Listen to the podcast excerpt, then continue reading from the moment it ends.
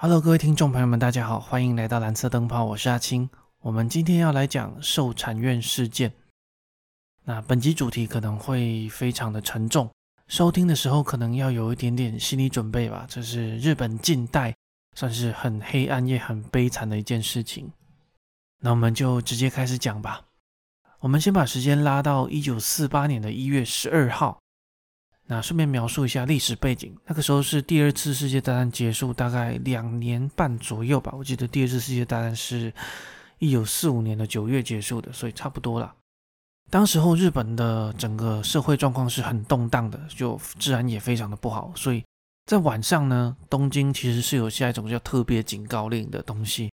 在晚上差不多七点半左右，早稻田警察局的两名警官在新宿附近巡逻。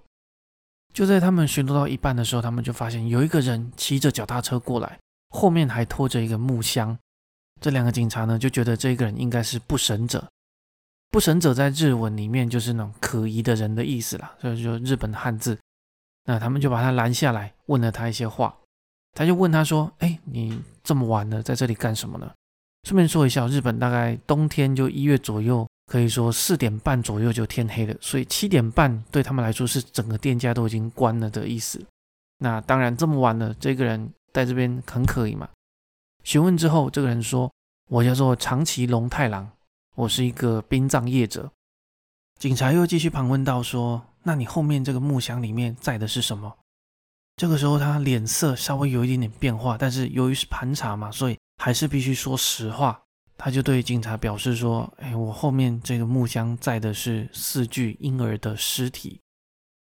这个因为他是殡葬业者嘛，所以载尸体不奇怪。但是奇怪的点就是四具尸体会不会有一点太多？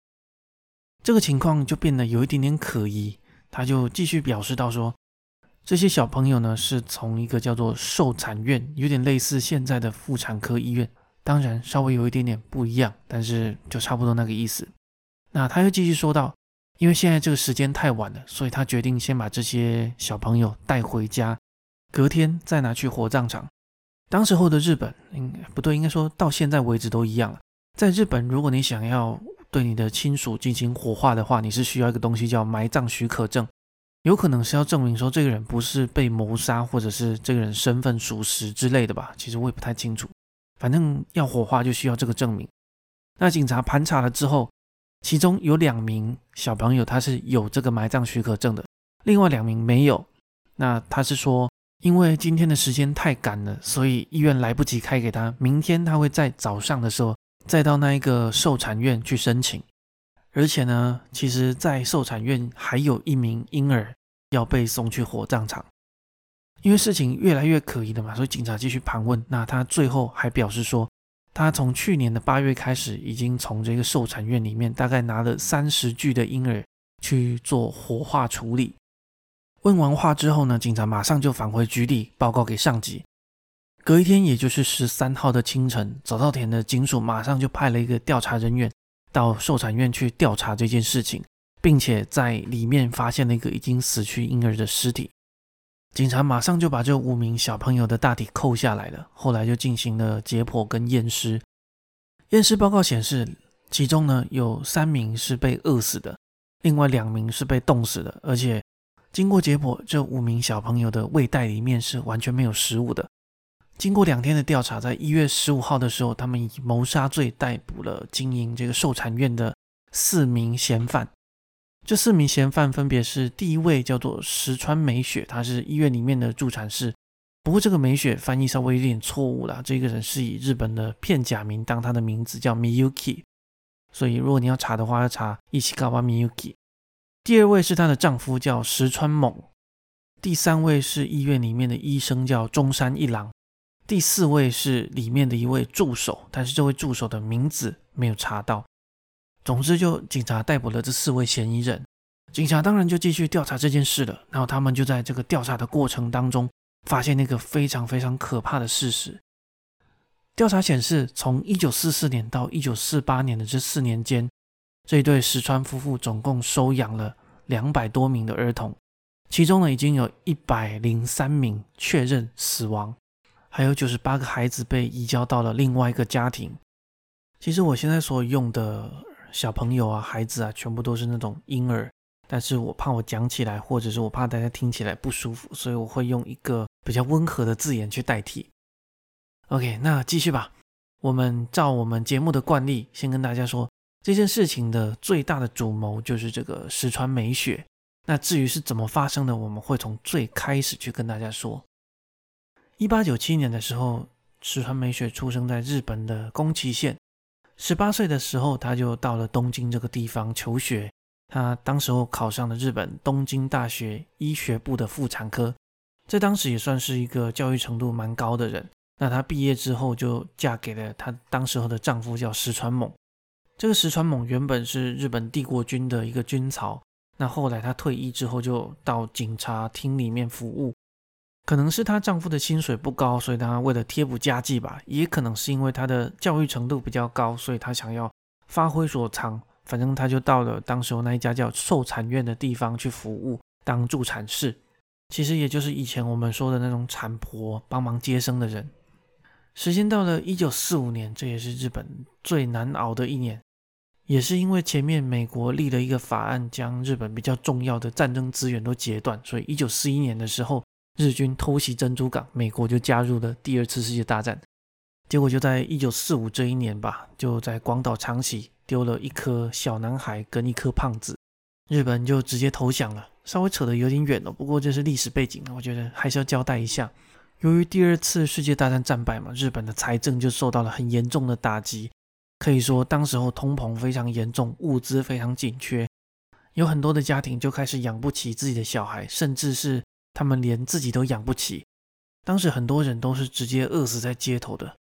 不知道大家有没有看过？在我小时候有一部印象很深刻、很有名的动画，叫《萤火虫之墓》，它其实蛮写实的，描述了当时二次世界大战之后日本的状况。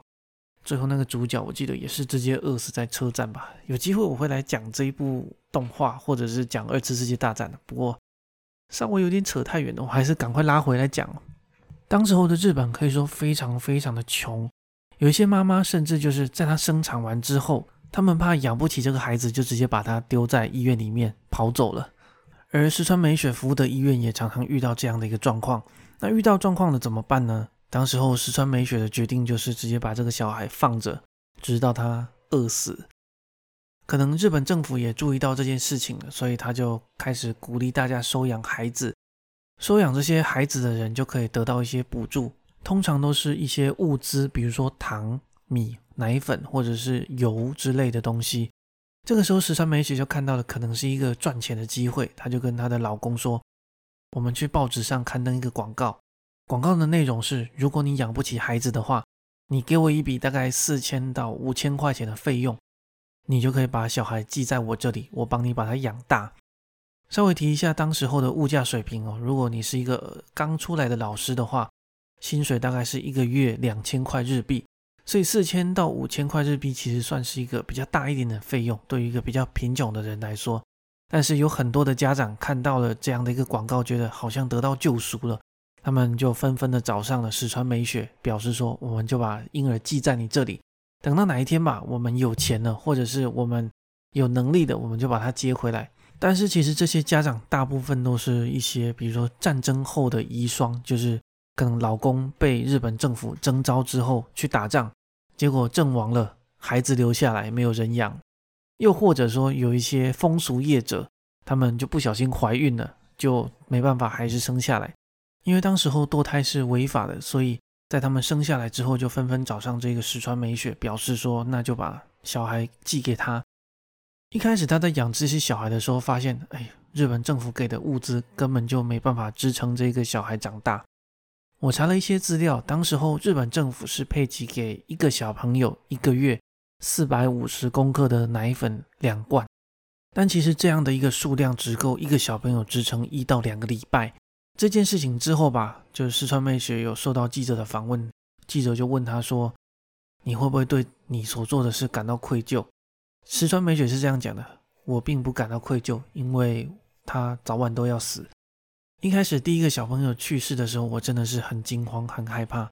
但是久而久之之后，我发现不管怎么养都养不活，最后也就习惯了。”总之，当石川美雪发现这个小孩他也养不活，所以他就开始给小孩的奶粉越来越少，越来越少，到最后甚至一天就只给他们三汤匙的奶粉，剩下的就是让他们自生自灭。后来他还就是以大概一个小孩三百到五百日币左右，将他们卖给一些想要小孩或者是不孕症的人。除此之外呢，他还把那些日本政府给他的补助全部都经由黑市卖出去了。当时食物可以说非常非常的贵，所以他也从中赚到了很大一笔钱。我觉得整件事情最可恶的一个点，在她老公讲的一句话，她老公是这样讲的：如果啊这个小孩死了，我们帮他办葬礼，我们还可以拿到两瓶酒，一瓶给我，一瓶给美雪。因为那是日本政府的补助嘛，那当时候可以说酒也是一个非常非常昂贵的奢侈品，可以说他真的将这些小孩的价值榨到真的是一滴不剩。再来就是到一九四八年的一月十二号，终于这一对夫妻所做的事情败露了，警察冲进他们家里面开始搜索。其实正确的真正到底发生了什么事，没有人知道。但是有一些消息说，当时候他们在衣柜。也不是衣柜，就柜子里面发现了六具尸体，还有一个小孩奄奄一息，但是也被放在一起了。警察在搜索他家的时候，还发现了一个铁桶，就是装油的那种铁桶，里面装着三斗的米。警察觉得很可疑嘛，所以就把那些米全部都拿出来，结果就在米里面发现了一个骨灰坛，里面装着一个小孩的遗体。据说是因为他们其实也知道事情败露了，所以想要销毁证据，就把这些东西全部都。藏在一些地方，但是时间太赶，所以也没有藏好。警察在他家还搜到了大概六公斤的糖、二十三公斤的大米，还有八公升的牛奶。可以说，他们靠着政府的补助，还有这些买卖婴儿的利润，让自己的生活过得非常的富裕。在出庭的时候，警察说，大概有八十五个婴儿在没有食物的状况，营养不良或被饿死。那这些都是有身份经过确认之后知道的。但是其实真正的死亡人数大概在一百零三到一百六十九人。原本法院是要判处这个石川美雪十五年的有期徒刑，其他人的刑期好像没有出来了。不过后来东京地方法院的裁决所就审判说，因为杀人罪的证据不足，所以判处了八年的有期徒刑。她的老公被判了四年。受产院里面的一个医生叫中山一郎，他被判处了四年的有期徒刑，因为。他伪造了这些婴儿的死亡证明，最后一名嫌疑人因为证据不足，所以无罪释放。但是这对夫妇就是不服判决，所以他们又上诉到了东京的高等裁判所，最后是判说这个石川美雪入狱四年，石川猛入狱两年。可以说好像很轻的感觉，可是如果你仔细去思考这个时代背景，好像又没有这么不合理。看一些报道是说，当时候石川夫妇的总财产大概已经到了一百万左右的日币，之后他们两个就人间蒸发了，不见了。好了，这就是整件事情的经过。我在找这个事件的资料的时候，真的是越看越痛苦吧。可以说，这些小孩一出生就被剥夺了他们属于他们可以生存的权利，但是他们也没有办法反抗。可以说，这真的是那个时代一个很悲伤的事件。很讽刺的是，其实这样的事件在我们现代也常常在发生。我在找这个事件资料的时候，旁边也会有一些东西跳出来，那其中也有很多关于台湾育幼院的弊案。后面我们来讲一点轻松的吧。好，上一集吧，就二十六集，我们在闲聊的时候，我喝了一点酒，我真的是有点呛，我准备了很多东西，我都没有讲到，所以可能我再做个五六七八集左右，再来做一集闲聊，跟大家讲一些我。有准备但是没讲到的东西哦。那上一集的反应好像还不错，之后也在考虑要不要再开一个频道，写一些段子放上去。大家是不是比较喜欢听干话？好了，算了啦。哎，我们最后吧，感谢 Y Y 的再次赞助。哎，比较喜欢听恐怖类的故事，我之后会再做相关的内容。应该我之后会比较偏重这一类。再来，还有一位匿名的听众啊，最近回锅的听众。其实我前面可能有一段时间。比较惨一点吧，就比较忙一点，更新比较慢那我一样都会陆续更新啊，只是时间上真的有点不稳定，要先说声抱歉。我之后也都是尽量会挤时间出来录音，尽量就是让大家不要多等太久。那我们今天的内容就到这里结束，感谢大家今天的收听，我们下一集再见。